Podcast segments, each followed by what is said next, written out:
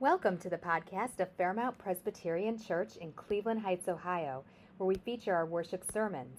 Listen again to past sermons from home, when you are traveling, or wherever you are. Listen in if you need a moment of reflection, inspiration, and love.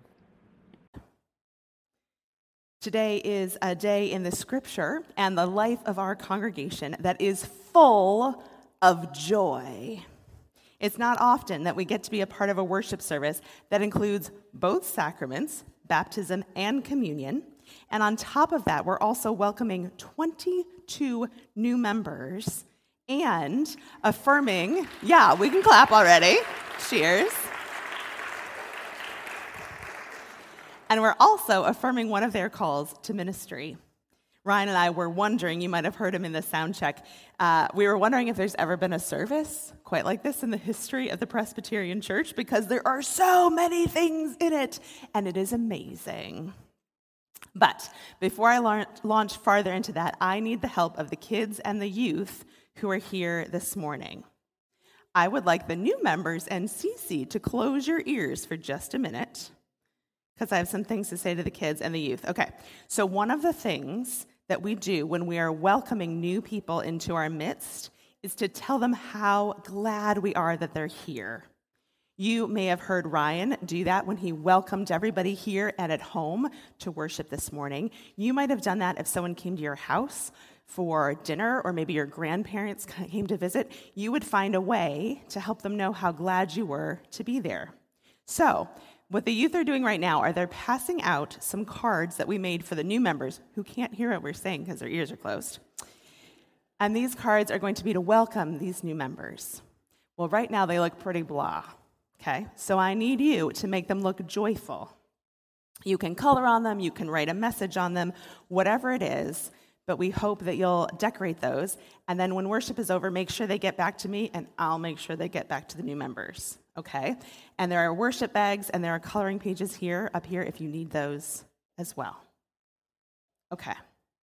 So, new members, you can open your ears again. Cheers.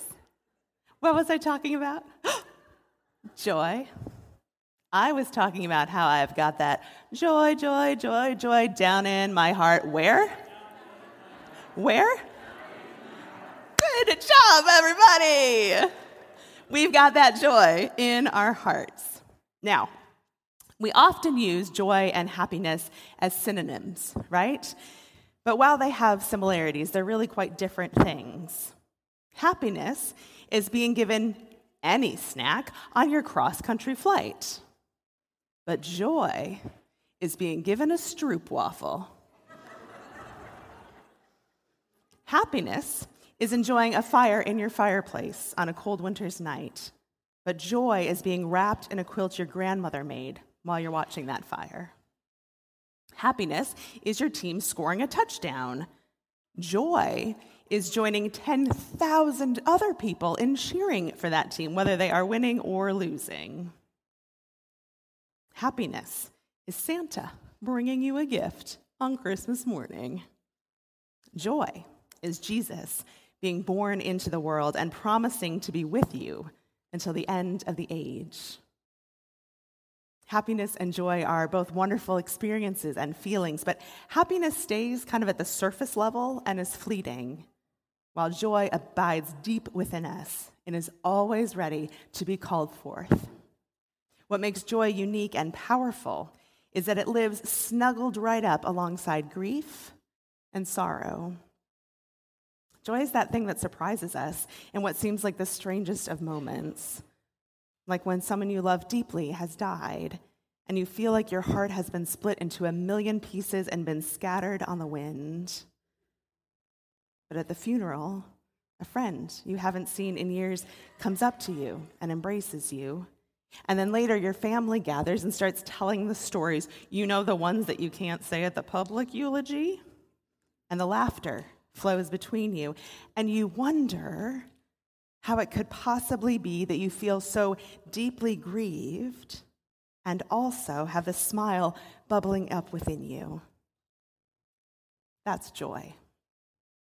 Joy is when you spend the week hearing the news of the world or of your life where nothing seems to be right, everything feels awful, and people's lives are at stake. And then you show up at church feeling raw, and you watch as people pass the peace. People who've known each other for years and who have just met in that moment. And you see people share the realness of their lives over a mediocre cup of coffee and a cookie. And you can't help but feel warmed just by watching it happen, let alone taking part in it. This is the kind of joy that Elizabeth speaks of. I want to pause here to acknowledge and to share with folks who might not be aware that this is a really difficult time of year for women, particularly those who have chosen not to be mothers or who have had difficulty or unable to, be, to bear children, women who have had complicated pregnancies, and for women who have lost them. And I want to be 100% clear that when we talk about Elizabeth and Mary and their pregnancies and path to motherhood, there is a beauty in that, and it's a way that we can relate to their humanity.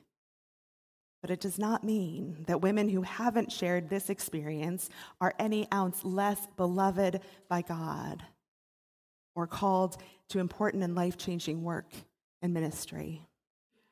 I don't care what the culture says and the pressures that it puts on us that's not how God thinks about us or looks at us.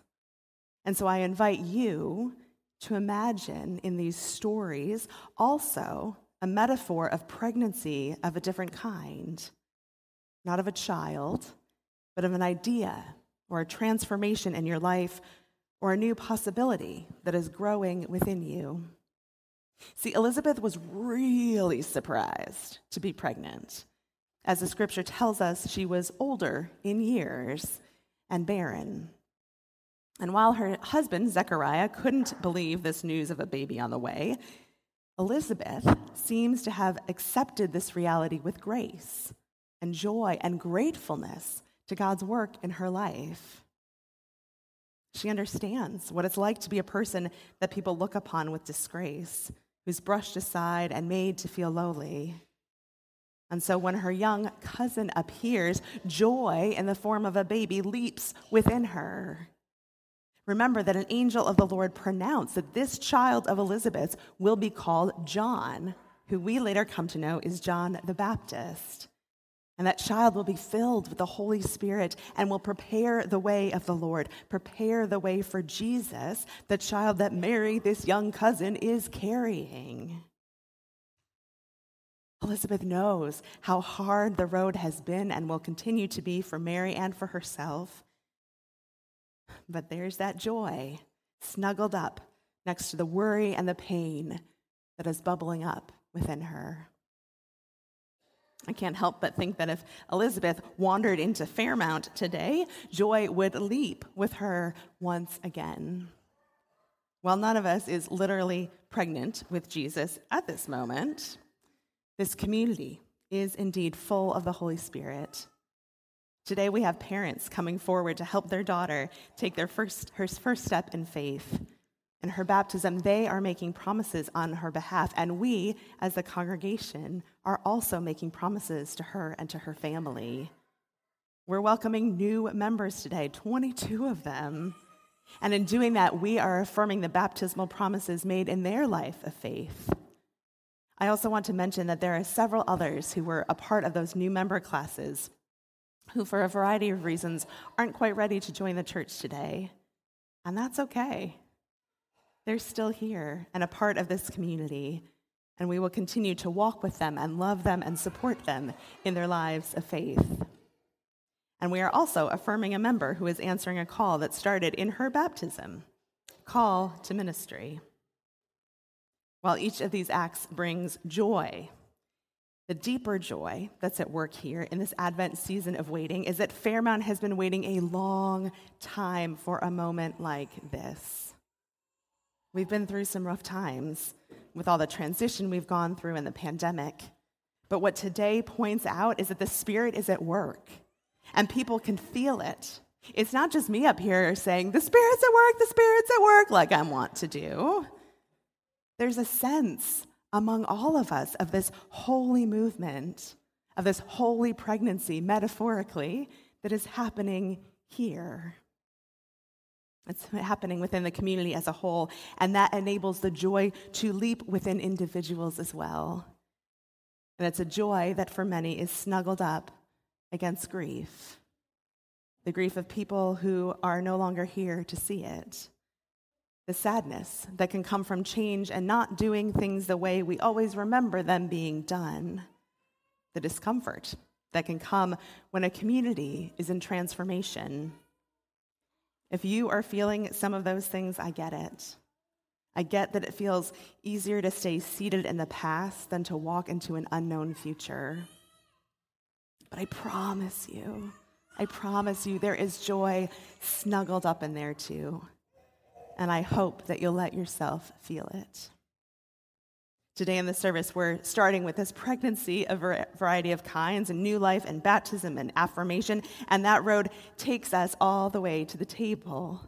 The table where we acknowledge the deep pain and sadness of Jesus sharing his last meal with his disciples and also experiencing the joy that bubbles up alongside it and the knowledge that death is not the end, that resurrection is real, and that Jesus, who we are waiting for to be born in the season of Advent, continues to live.